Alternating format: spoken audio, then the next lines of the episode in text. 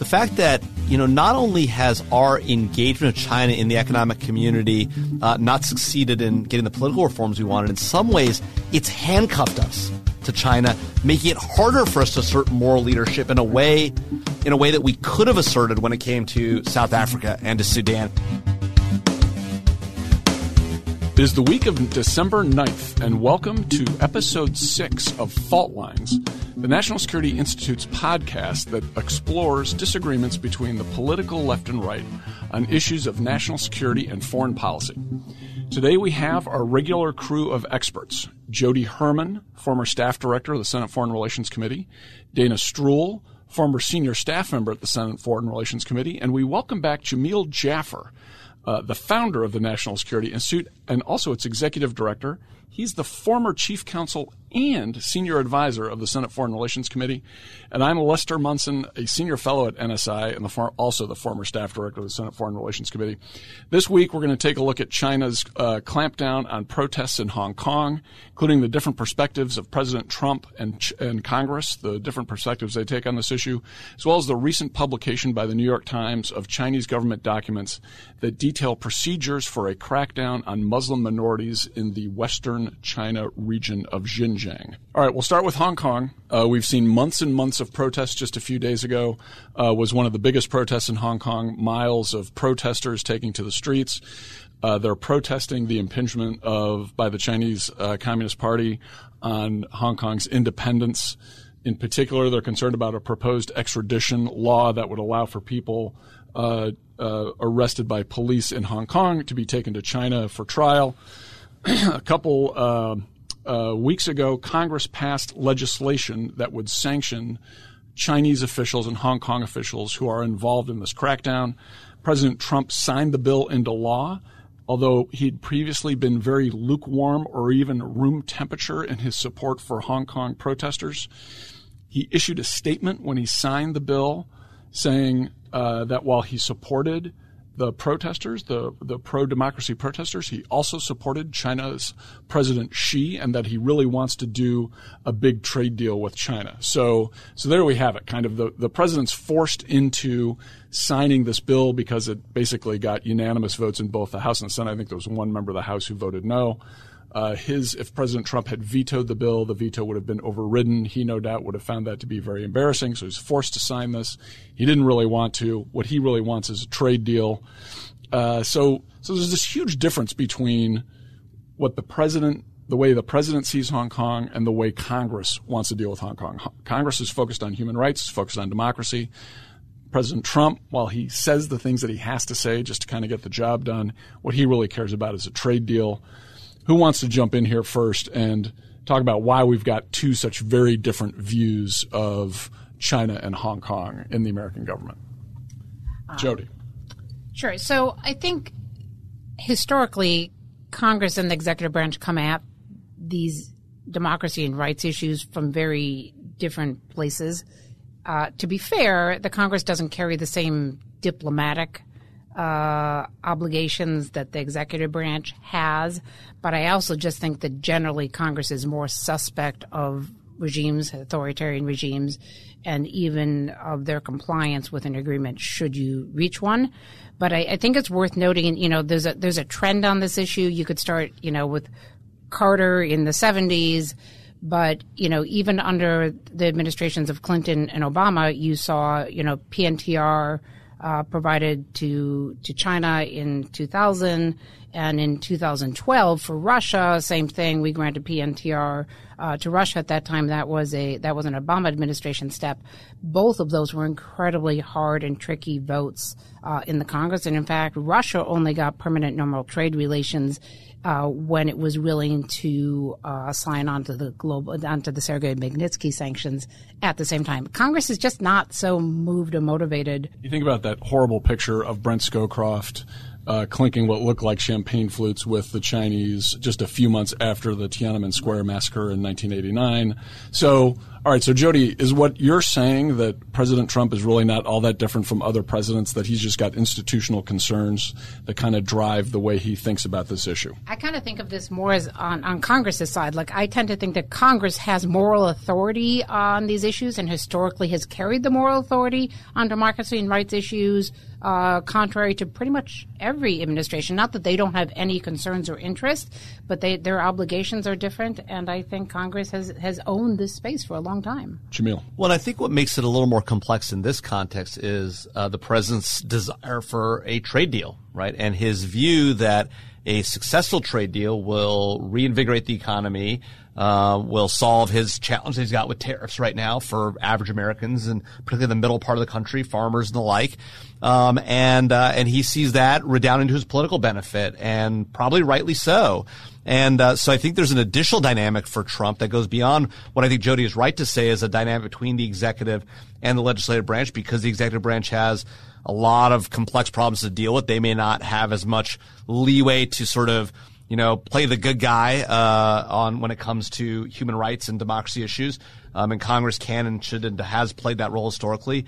Uh, but for Trump, it's it's it's particularly challenging because while he's sort of done the right thing when it comes to uh, pressuring China on its on its problems at trade and its its IP protection issues and the like, he's now in a very tough situation, walking into a, a, a contentious election um, with an economy that could go in the tank if this trade deal doesn't get done. And so he may be more willing than other people to trade whether it's national security issues or human rights issues, for an economic and a trade deal, um, more than perhaps others would. It seems to me like every six hours, there's some sort of statement from an anonymous administration official about how the trade talks are going well, an agreement's right around the corner, kind of a, a first version of what could be a terrific deal is about to happen. A phone call is going to happen. A meeting's going to happen. Something something good will happen soon, and the stock market responds. the The numbers go up. We're at either at an all-time high or pretty close to an all-time high right now. There's this there's this crazy game going on with the uh, with public relations and with the public statements of the administration, even though they're they're mostly anonymous. How, you know so how in that context is the president going to be the author of as he as he must be as the chief executive of a tougher line with China on Hong Kong? Right, and I think there's an outstanding question here about whether or not you know whether or not he needs to be. So the jobs numbers were good at the end of last week, and I don't know if it's messaging or reality, but the the, the Sunday news shows had people out there saying maybe maybe we don't need a comprehensive trade agreement with China. Maybe we're okay on our own. So that could just be messaging for for President Xi, right? Increase your your leverage. Um, but it does raise questions as to whether or not we'll see a comprehensive trade agreement or we'll just see, you know, a phase one agreement. I would just tie his the president's uh, lack of desire to stand on the side of the protesters and in support of, of basic freedoms and democracy with with his instinct in a variety of situations. It's not just Hong Kong. This has been one of the classic, I think, divides between the executive and the legislative in this administration. So Jodi talked about Congress traditionally or historically holding that space of demanding that U.S. Uh, national security be a values based foreign policy approach um, across across the globe, and and the executive traditionally pushes back on that because of issues of, of economy or security, et cetera. That if you raise democracy issues or you raise fundamental freedom issues too loudly or too publicly, or that's the centerfold of your policy, it undermines sec- hard security interests or hard economic interests. So you see Trump sort of in that same space here. Jamil. But again, I think I think Dana's exactly right. But I think it goes further with Trump. Let's be candid. The man has autocratic tendencies, right? And he seems to like Vladimir Putin and and Erdogan and Xi. I mean, he he likes these people that have substantial control and can wield it. And you know, he I think he wishes he could do that here at home. And so you know, it's it's I don't think that is something you can you can you can subtract from this equation that he has a personal sort of uh, uh, uh you know feeling towards this kind of a, a you know authoritarian tendency, and as a result you know, Democratic protesters, well, you know, it's it's great if you know it's about waving the American flag, but if it's if it's really about getting the trade deal done me, or the let like, me, let me challenge you, Jamil. How how different is he than his predecessors. You know, President Obama uh, didn't support democracy protesters in Iran with an eye towards eventually doing a nuclear deal there. President Bush, the first one, H.W. Bush, of course, uh, started talking to the Chinese leaders right after Tiananmen Square. Uh, it's it's the natural order of things that that the president is going to be less concerned about human rights, democracy, and these kind of values based things. And I don't. Yes, Trump says provocative things and he tweets crazy stuff he doesn't seem that different to me on this, with the exception of from. It doesn't seem that different from previous presidents, except that he has so pushed the economic tariffs to a degree that I think he's kind of boxed himself in. He has to make it look like there's going to be a good deal so that the business community will think the tariffs are going to come off. Because if they don't, and that stock market starts going down because they think there's no relief in sight on tariffs, he's got a huge problem at reelection next year. Well, I think that's right, and actually, that's I think that's an interesting point about um, what Jodi said earlier, which is um, this idea that maybe the messaging from the administration is designed to pressurize Xi. I actually think it's just the opposite. I think the messaging is designed to relieve pressure from the administration. If they don't get a deal, well, it's okay. We didn't really need a deal to keep the economy strong. You know, we can do it without a deal. Um, but what I really worry about, um, and and I think it is partly uh, the executive versus legislative, but I think it's also partly Donald Trump and who he is, um, that he is, he's going to be completely willing to trade human rights and frankly core national security issues like Huawei and ZTE for a trade deal if it comes to that. And that's what I worry about is that not only are we th- going to throw out the, uh, the, the human rights baby and, and, the human rights democracy baby out with the bathwater, but we may also throw that national security baby out and a lot of babies being thrown out. Not a good situation, um, in this, uh, in this potential trade deal. Let's talk about the way China has responded to, uh, the, the passage of this bill and, and the president signing it. China has imposed its own sanctions of a sort on uh, U.S. democracy institutions uh, and NGOs, among them uh, the National Endowment for Democracy, the National Democratic Institute, Freedom House, others, folks that are doing work to support uh, election systems and democracy and human rights approaches in Hong Kong and and around the world. Uh, what what do we think of this? Uh, this kind, is this going to have any real practical impact on the ground, Dana? So I would say this is this is a classic card out of the authoritarian playbook. Take a bunch of steps, limit uh, freedom of action, limit uh, free press, put out your own state-controlled media narrative of what's happening, and then gradually crack down on civil society organizations, and then say that foreign-funded organizations are the enemy. So in terms of what this means on the ground, probably not significantly in Hong Kong, could have pretty significant implications for activities uh, in China where there's genuine connections between individuals and, and organizations. And the Chinese government has already made its intentions here pretty clear. It's had in prison for the last year a member of the International Crisis Group. Uh, the International Crisis Group has not been successful um, in securing the release of, of their member. Um, and I think we should expect to see more like this. So it, it sends um, fear and tamps down on any activities that these organizations would want to be doing. Jodi. Right. So I just want to echo a little bit of what Dana's saying. Whether we're talking about China or Russia or Egypt, the goals of these governments uh, are the same, which is to blame foreign intervention, foreign nations, whenever anything goes wrong at home. It couldn't possibly be that the people themselves dislike their government or have something to protest. Uh, any other outcome would require some self-reflection that we know we know is impossible within these systems. It's obvious to everybody, literally the entire world, that the situation in Hong Kong is homegrown uh, and perpetuated by Hong Kongers themselves. I also don't think it changes anything about U.S. policy. Like it has been U.S. policy since the 1980s under President Reagan to support democracy, really for two reasons. One, because we think it's morally the right thing to do, and two, because we understand that democratic states are better allies and are more likely to align themselves towards our global goals of, of peace and security. So, like in that vein, I want to I want to just quote to you all. I'm going to quote Ronald Reagan, but uh, the speech that he delivered on democracy in 1983 at Westminster that I think is is still compelling today.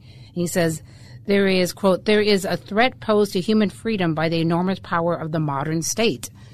History teaches the dangers of government that overreaches, political control taking precedence over economic growth, secret police, mindless bureaucracy, all combining to stifle individual excellence and personal freedom. So that that was from 1983. It, it could be equally quoted uh, today. It isn't a new phenomenon that we have authoritarian governments who are seeking to put their own interests, political and economic, before that of their citizens. One of the challenges we face with our, our long-standing China policy is this idea that uh, bringing them into the capitalist system um, would generate this political reform that we just haven't seen. Um, and that's unfortunate. And that I think that is one of the challenges with um, uh, with the legacy of our of our longstanding China policy.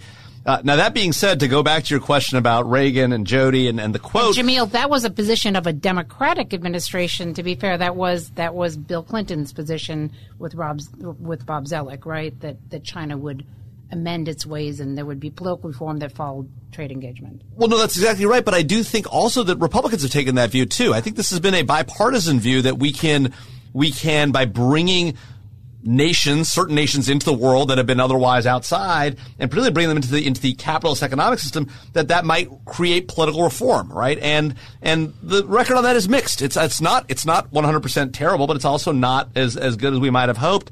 Um, and so that means more needs to be done.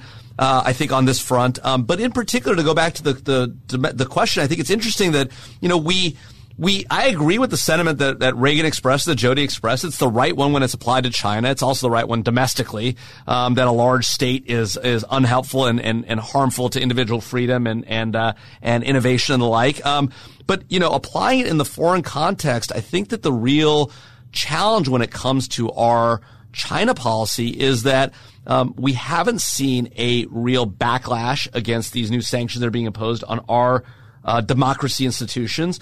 Um, and in fact, uh, you know, the president, as you pointed out in his signing statement, said, "I'm signing this legislation out of respect for President Xi." I'm not sure how that works. Um, and then the, a few days later, um, you know, they uh, they uh, made this announcement about the wonderful gesture by President Xi to, you know, to impose sanctions or, or Chinese law against uh, people who sell fentanyl into the United States you know, great, you know, wonderful. Um, but you're still cracking down on democracy protesters in Hong Kong. Uh, you're still uh, interning over a million Muslims in in uh, in, in in your in your provinces. Uh, these are huge issues, and one that if the United States does not lead on both morally, politically, and make it part of the economic deal, right? We can't claim leadership if we are not leaders.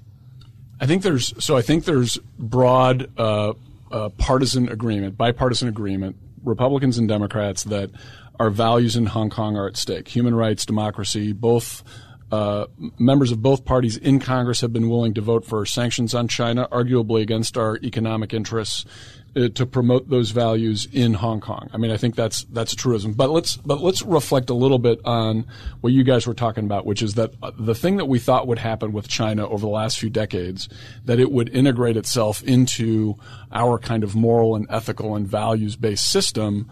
If we engaged with them, if we opened up economically to them, if we traded with them, has not happened really at all. And we see a uh, a regime in Beijing, the Chinese Communist Party, that's more authoritarian than ever, uh, more likely to uh, crack down on its own people, as we'll discuss in a few minutes, more likely to uh, to repress dissent and independence in Hong Kong and other places, Tibet, uh, than it was uh, a couple of decades ago. So that that policy has not worked. Has that has the acknowledgement that that was a failure and that's a massive failure. Let's face it, China, the U.S. China relationship right now being the most important bilateral relationship in the world, we missed the boat, all of us. Not well, maybe not all of us. Uh, to Jodi's point, Nancy Pelosi was skeptical. Others were skeptical, including some in the Republican Party.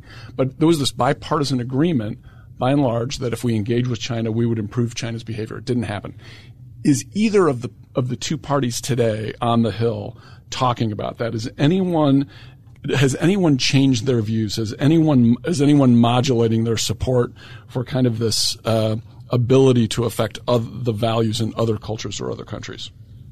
Dana. I guess to me, the question is I think that there's absolutely awareness on the Hill on both sides of the aisle that this notion that political openness would follow economic liberalization and integrating China into the like economic fold has not has not happened. And now the strategic risk, which I think is talked about on the Hill and really across Washington, is that the strategic level challenge now is the export by the Chinese government of their model across the globe, which is you can take certain economic liberalizing policies while maintaining an iron fist clad uh, clamp down on political reform or political openness. And so you see this contemplation of the China model across the Middle East, in Africa, and you see the Chinese using their tools, their their economic aid, their infrastructure support, etc., while cozying up with authoritarian governments. So there's a huge risk to this notion of democracy and, and governments that prioritize transparency, openness, anti-corruption,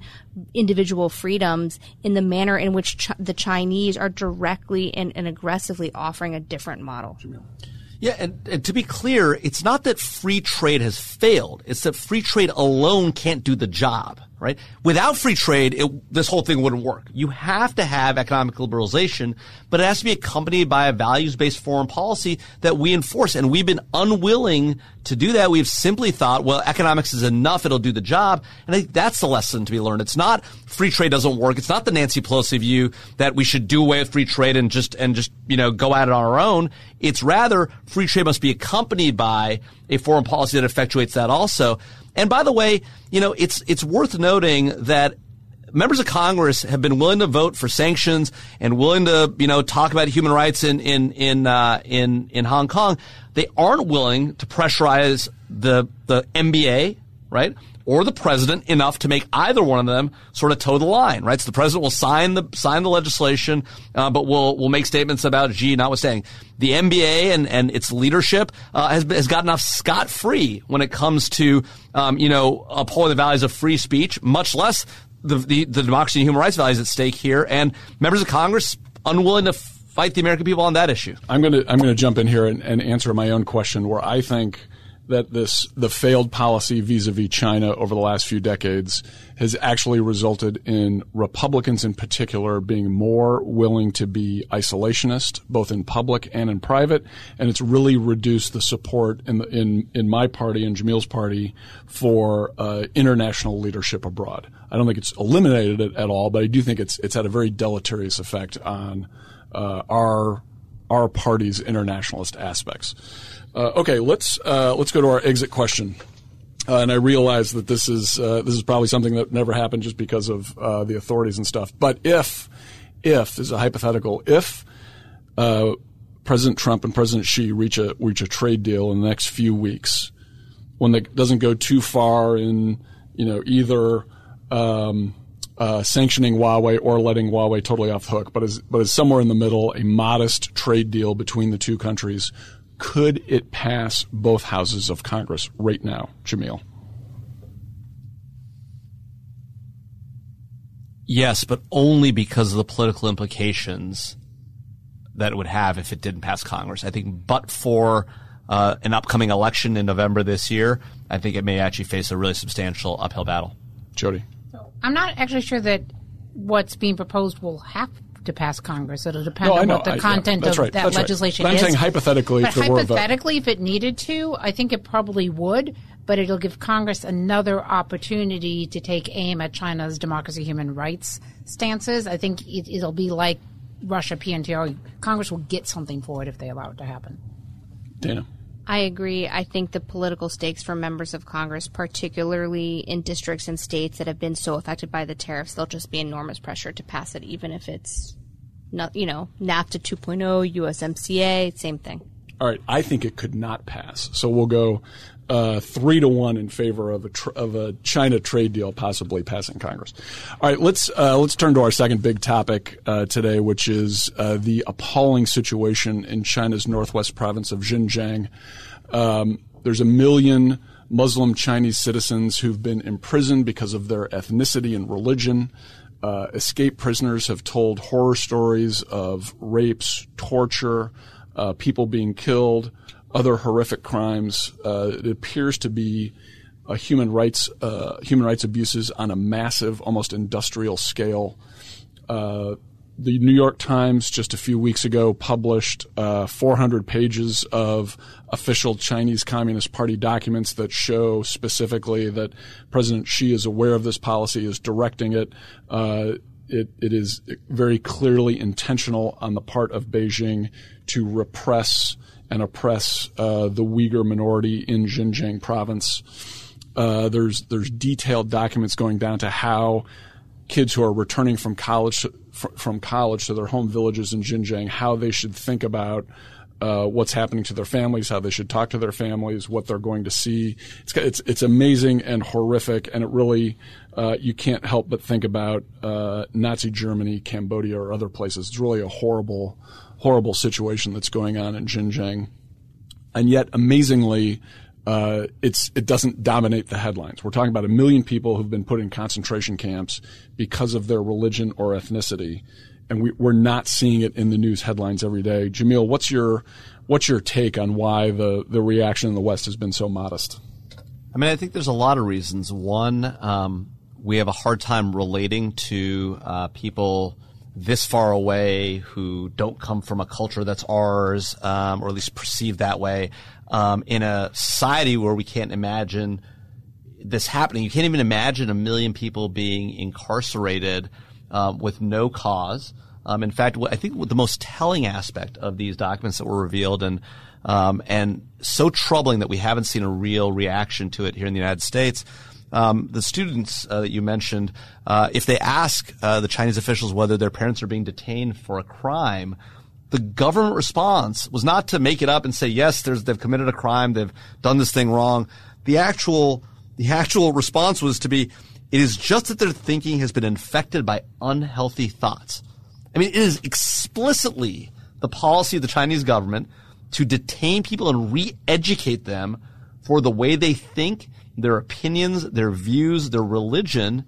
We're talking about 1.2 million people, more to come, um, and the reaction of the West is, well, you know, who knows what's going on there? We can't really solve the problem. You know, figure it out later. Now, Congress, to be fair, has uh, is has legislation before it. I believe the House just passed uh, the the legislation, um, but. You know, and it's and it's actually gotten strong bipartisan support, but again, the administration might be willing to trade it for a trade deal. Um, our lack of moral authority on this issue, even more starkly uh, than on the Hong Kong human rights issue, uh, is is is very concerning. I mean, we are looking at potentially uh, the thing that could plague us for generations to come if we don't act, and we don't appear ready to really act in a serious way. Dana, what, what's? What, let me just kind of rephrase the question a little bit for you, and then I know you want to jump in here, but like, it seems to me, you know, we're paying much more attention to Hong Kong than we are to Xinjiang. In Hong Kong, people speak English. A lot of Americans have visited Hong Kong. Uh, it's it's a hub of commercial and tourist activity. Uh, the protesters are using the American flag and mock-ups of the Statue of Liberty. It looks like in their protests in Xinjiang province, which very few people have visited, probably even including in China. Uh, they they don't speak English. We're not even sure are they are they Chinese? Are they Turkic? We don't we, we know very little. Americans know very little about the folks who live in Xinjiang. Uh, it's not on TV. Is that is it that kind of superficial stuff that's leading to this different level of, of scrutiny of the two issues? I'm very pessimistic on this. So I, you answered, you sort of answered what I would have said, which is every day you can see visuals of Hong Kong protesters taking to the streets. You see visuals of police brutality and you see unarmed civilians trying to protect themselves and protest for something. You just don't see that much about what's happening. You don't see the camps. And in fact, when you do, so uh, since you made the comparison uh, to the Nazis, there everyone will remember there was at one point the um, hosting of an international Red Cross visit to to one of these places, uh, Theresienstadt, and there were a bunch of of what they you know guests there sitting at cafes, right? And if and if the monitors, the observers, the visitors had just looked a little closer, they would have seen what was really taking place. So we've seen, I think, once like a a visit by the press to something that was very tightly controlled by Chinese government and by Chinese media. So you see people that don't look like they're seriously under duress and they're very heavily monitored. So we're not actually seeing. And if you want to understand what's taking place based on these leaked documents, you would have to go to the New York Times and read it. And you have a president here who's discredited the New York Times and, and, and attempted to, you know, discredit fake news and lamestream media every day. So this would require Americans and others to go educate themselves about what's taking place, and it's not easy to see it on the TV. I'm not quite as pessimistic as the rest of you on this. Not that the situation in Xinjiang isn't appalling. It absolutely is. And there has been more attention on Hong Kong than on the atrocities in Xinjiang. I just think it's lagging. Like, I think that we're, I think we're getting there for all of the reasons that Jamil and Dana talked about. We've been slower to get there and it's less visual uh, than the situation in Hong Kong, where you don't see, you're not able to see people in the streets because there's no footage there because you can't go visit Xinjiang even if you even if you wanted to. But just as a as a point of interest, I noted I have two daughters in high school. When they brought home the newspaper this weekend, there was a large article about about China and specifically about China's activities in Hong Kong and Xinjiang, right? And their article is entitled "China: A Great Danger to an Ignorant World." So I, th- I, think it's a point of reference. The last time, you know, the last time I was in high school was a while ago, but the issue that was in our paper at that point in time was apartheid in South Africa. It's indicative to me that if this is now making the high school paper that people actually are starting to pay attention. It's slow, and I think we need what we need to be doing is looking at how do we carry that momentum forward, and how do we encourage young people, including people in high school and on college campuses, to do for Xinjiang what they did for South Africa. Jamil. Well, listen, I mean, if I could get members of Congress to read uh, high school newspapers, maybe we'd maybe we'd all be a lot better educated. I think this is an important, a really important issue. I think that um, the South Africa apartheid case is a good one. Um, it's a good example of Congress leading also um, in in a human rights and foreign policy area, and, and ultimately successfully. Um, you know, it but it does take leadership from the White House and from the executive branch, and this might be the one issue, even if Hong Kong divides uh, divides uh, the executive and the legislative. This issue, Uyghurs and people in camps, 1.2 million people interned in camps, re-education camps uh, looking a lot like the Soviet Gulag, right? Even more people at one instance yep. than the Soviet Gulag had at any one time. Uh, not not completely over the whole course of the time, but at one point in time. And so you think about it, this might be the one thing that unites Donald Trump and Nancy Pelosi. It might be the one thing that brings them together. Uh, the one thing that Bernie Sanders and and I guess not Kamala Harris anymore, but you know uh, uh, Amy Klobuchar and, and the entire slate of candidates on the Democratic side of the aisle, um, and and Donald Trump might be this one issue. And if this is the issue, you know maybe we can lead and have some moral leadership and moral authority. Um, just because uh, you know we can't lead on every issue doesn't mean we can't lead on some. And this seems to be the one where the United States can and should stand up and be counted. But I worry that whether it's in service of a trade deal or something else, we won't do that. And if we don't, I predict that we will we will live we will in our in our lifetimes live to regret that decision. I, I can't help but think of uh, the big student campaign, and Jodi, you, you, know, you're kind of giving me a little bit of hope here if it's making it into the high schools. But I, I, think about the big student campaign in high schools and colleges around Darfur, in Sudan, which is a which is a place. I mean, how many Americans had heard of Darfur, you know, 20 years ago? But uh, then students kind of took up the issue of human rights concerns in Darfur and really started protesting against the Khartoum government and what they were doing to the the people uh, in that in that uh, western region of Sudan and uh, and it really transformed U.S. policy. It, it started it started with uh, kind of students, young people getting very active across the political spectrum. It was conservatives, it was folks in the middle, it was folks on the far left who were all involved in protesting. That made it to the Hill. That Congress took a huge interest in Sudan generally, and eventually it, it drove uh, you know the creation of South Sudan, which of course had its own problems, but like a real change in U.S. policy towards Sudan. So maybe maybe there's hope that on Xinjiang you could see uh, young people start to become more active and really force both of the parties and both the you know the Article One branch of government and the Article Two branch of government to step up to the plate and do more. I would just say I think that that it all is perhaps possible and would be great, but even a unified United States would not change this situation without leadership on the international stage. So for these are these are Muslims that are being imprisoned. The government of Saudi Arabia, who presents itself as the custodian of the two holy places and sees itself as the leader of the world's Muslims, silent.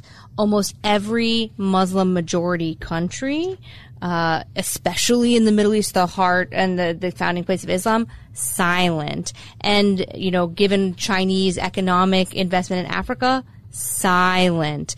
Um, most countries in Asia, silent. You're, where are the Europeans? And so to me, this is a great, even if we were unified here on this issue and, and in a, in a had bipartisan desire to assume a mantle of moral leadership on this issue without actually pressing other countries, unless I, there is true global unity and opposition, I don't see the situation changing.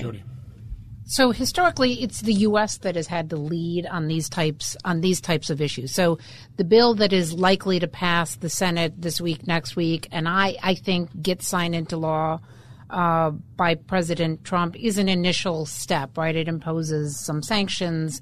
Uh, what follows is what will really, really matter, right? Do we take those sanctions and then turn them into some real economic sanctions, put some real teeth behind this, like we did with South Africa and other places? I think we're waiting to see whether or not that will happen. You know, to be fair, China isn't South Africa or Sudan in the context of economic sanctions, but it, it also makes it easier for us. There are smaller buttons we can push there that will have more economic impact than they than they would have in either of the either of the other places. Jamil.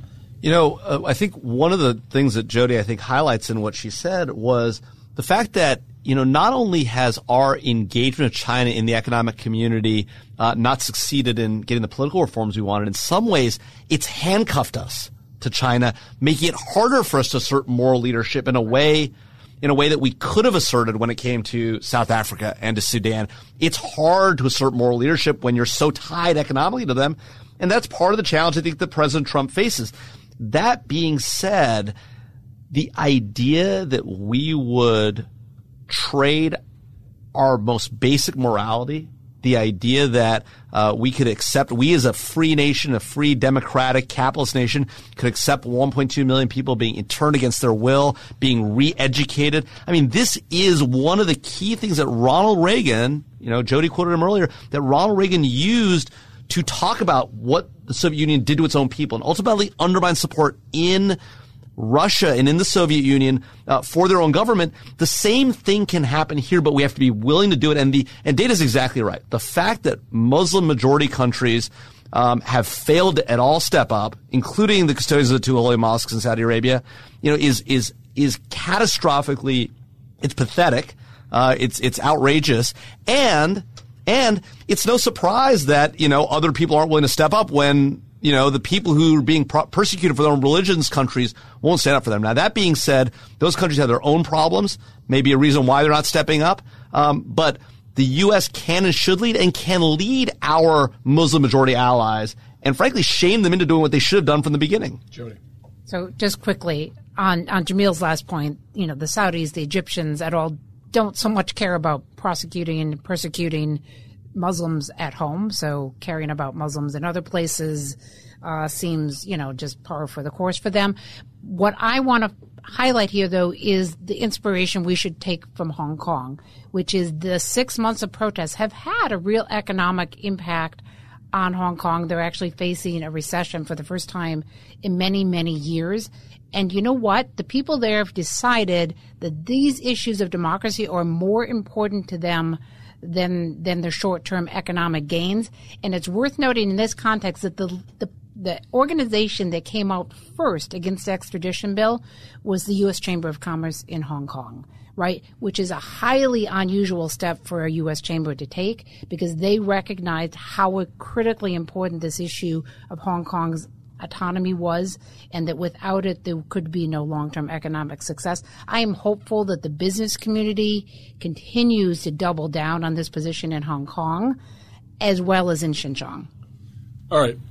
so uh, let's let's tease out for our uh, fi- kind of final uh, lightning round question on this topic. Let's tease out the reaction of the Muslim world to what's going on in Xinjiang, which is, uh, it seems to me, you've got Saudi, uh, Egypt, Turkey, all basically siding with Beijing on the Xinjiang issue. They're um, they're repressive regimes of various kinds themselves. They're not super responsive to the to their own people. However, you can't help but think that if it were better known what was going on in Xinjiang province, that the people, that the Egyptian people, the Turkish people, and the Saudi people would have a very different view than their governments about what's going on. And I kind of think about uh, back to the late 70s when the Soviet Union rolled into Afghanistan and started oppressing Afghanis. The Muslim world uh, reacted with horror once they realized what's going on. So if so if there was a if there was a brighter spotlight on what's going on in Western China in Xinjiang province and those human rights abuses were exposed, would that change the reaction in the Muslim world, Jamil? I'd like to say yes. Uh, unfortunately, I mean, you know, we have as recently as you know this July, the Saudi Arabian government writing to uh, the Chinese uh, president saying you know, we understand you set up these vocational and training centers in, in, in the Xinjiang province and, you know, you've got this, you're faced this threat of terrorism. And so, you know, we understand you're doing what you have to do. And then for the, for the UN ambassador from Saudi Arabia to say, well, that wasn't, that was about their development work. I mean, it could not be less true. And so one hopes that by shining a bright light on these issues, uh, as the New York Times did and as other publications have, um, you know, that we will be able to sort of shame people into doing the right thing, including uh, these Muslim majority countries. But without leadership on the world stage, without the American president, and it has to be the president, can't just be Congress.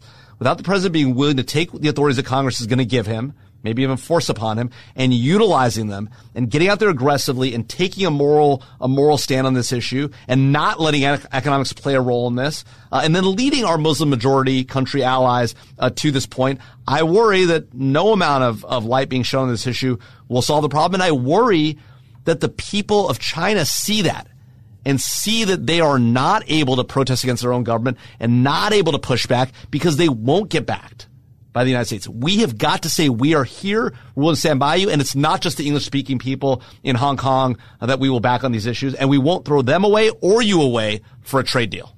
Jodi. All right. So, in order for the premise of your question to be true, that the people in the Muslim world are going to rise up against their own government and ask them to do something, they would need a free press for starters. it's hard to see that happening. But I think the real answer to your question as to why it's not happening is is the perennial one, which is money, right? So, you know, trade between Egypt and China and trade between Pakistan and China has actually grown really substantially over the last couple of years. And I don't think it'll surprise anybody here uh, if I were to ask you who is the country that has doubled their purchases uh, of oil from Saudi Arabia over the last year. China. Correct. Thanks. I mean, the perennial answer to why people don't do things when they should money. Dana. So I think the state control of press is one thing, and two, the people of, of the Middle East know about atrocities being committed in Syria, in Yemen, in Libya. They actually see visuals of, of suffering people, dying children, suffering civilians every single day. And that hasn't caused them to basically rise up and demand that their governments take action in, in the near abroad. So I, I'm very pessimistic that it would cause them to, to call for decisive action to save the Uyghurs in China. I think there's a huge opportunity to drive uh, Muslim perceptions of what's going on in Xinjiang, uh, where Muslims are being persecuted at the hands of godless communists, uh, and and we should be we should be doing that from the grassroots level, and perhaps uh, in some Machiavellian sense uh, with some of our government agencies. And I would just say, in response to that, at this point in time, I don't think anyone in the region or in the world is looking to President Trump for moral leadership and authority. That's true, but there are other people in government who can do the same thing. Uh, all right, let's go to uh, let's close out that topic and go to our uh, kind of final round of the issue you're following that may not be in the headlines right now. Uh, Dana, you're making eye contact with me. You go first. It sort of made the headlines for a hot second this weekend. There was a prisoner exchange with Iran. Um, long time detained Princeton student was swapped in Zurich uh, in exchange for an Iranian scientist this weekend. So a lot of the talk about this is whether or not this was a small tactical move that could be an opening to a broader set of negotiations between the Trump administration and the Iranian regime. President Trump has said over and over that uh, he would like to meet with Rouhani. He even tweeted that this shows that the United States and the Iranians can make a deal. Jodi. Right. So I'm following uh, the World Anti Doping Agency's decision this morning uh, to ban Russia from global sports for the next four years, which would mean awesome. it, Russian athletes, or maybe just some Russian athletes, couldn't compete in the 2020 Olympics and the World Cup and so on. The really interesting part of this story isn't the ban. The really interesting part of this story is the disagreement between the anti doping agency and the International Olympic Committee. So, with the doping agency calling for a ban on participation of all Russian athletes, and the IOC not adopting that position and, and saying that athletes should be uh, allowed to participate uh, under basically the IOC flag. So when I initially read the story, I kind of felt that Russian athletes maybe should have that opportunity to compete until I dug into it a little bit more. And so the reason for the anti-doping agency's position banning all Russian athletes from competition has to do with the fact that the Russians have now gone back, altered their databases of athletes such that the IOC and the doping agency will be unable to determine which prior athletes doped and which ones didn't. So it's entirely possible if they allow Russian athletes to compete at all that some of them will have participated in doping and cheating activity in the past. Jamil sounds kind of like the Iranians and nuclear prior nuclear dimension of their uh, of their of their programs, uh, but we'll put that to one side. Um, the issue I'm following uh, is is uh, Russia and Ukraine, uh, but not in the way you think, right? Not because of the impeachment scandals and not because of all the debates going on here in the United States about Ukraine policy, but instead about the new president of Ukraine going to meet with Vladimir Putin, and ahead of that meeting, being willing to potentially accept essentially some quasi autonomous status for some of these Russian speaking provinces uh, or parts of Ukraine. Very troubling uh, decision. Uh, one that I think is inevitable, was inevitable because the United States again has failed to lead. We failed in the Obama administration uh, to lead on Ukraine. We've failed in the Trump administration. We let the Russians roll over that country um, as we have let them dominate in the Middle East in the Syrian theater. Um, that is a long-term mistake for us. We Russia is not a serious country. They are not a, they're not an economic powerhouse. They're frankly a failing country. And the more that we allow them to look like a bigger player, uh, the more that we allow them to manipulate our allies and friends in Eastern Europe, uh, to play a significant role in, in the Middle East, um, and frankly to, uh, to monkey with our elections, right? The more we fail uh, in our long-term strategy to to be a leader in the world, and that's a mistake. Uh, we see the results that here in this meeting between uh, Zelensky and uh, and Putin. I worry more of that to come. Uh, the less we are willing to lead in the world. All right, the issue I'm following is uh, sanctions on Turkey, which have already passed the House and are about to be considered by the Senate Foreign Relations Committee this week. it looks like as of right now. Uh, the majority leader is very skeptical of this. Uh, the chairman of the committee himself is skeptical but engaging. Uh, he's working with the ranking member. There are other big personalities involved in the Senate. It's unclear how tough this legislation will be right now when it gets out of the Foreign Relations Committee or if it'll even make it to the Senate floor. But the, every little step that goes by makes it more and more likely that the U.S. could be imposing more sanctions on Turkey, which of course is a NATO ally and could really disrupt uh, our relationship with them and in the in the broader Middle East region and perhaps even in Europe. Okay, uh, that's a wrap. Uh, thanks everyone for listening. We uh, hope you enjoyed it, and we look forward to uh, having another episode come out in a couple weeks. And happy holidays to everyone.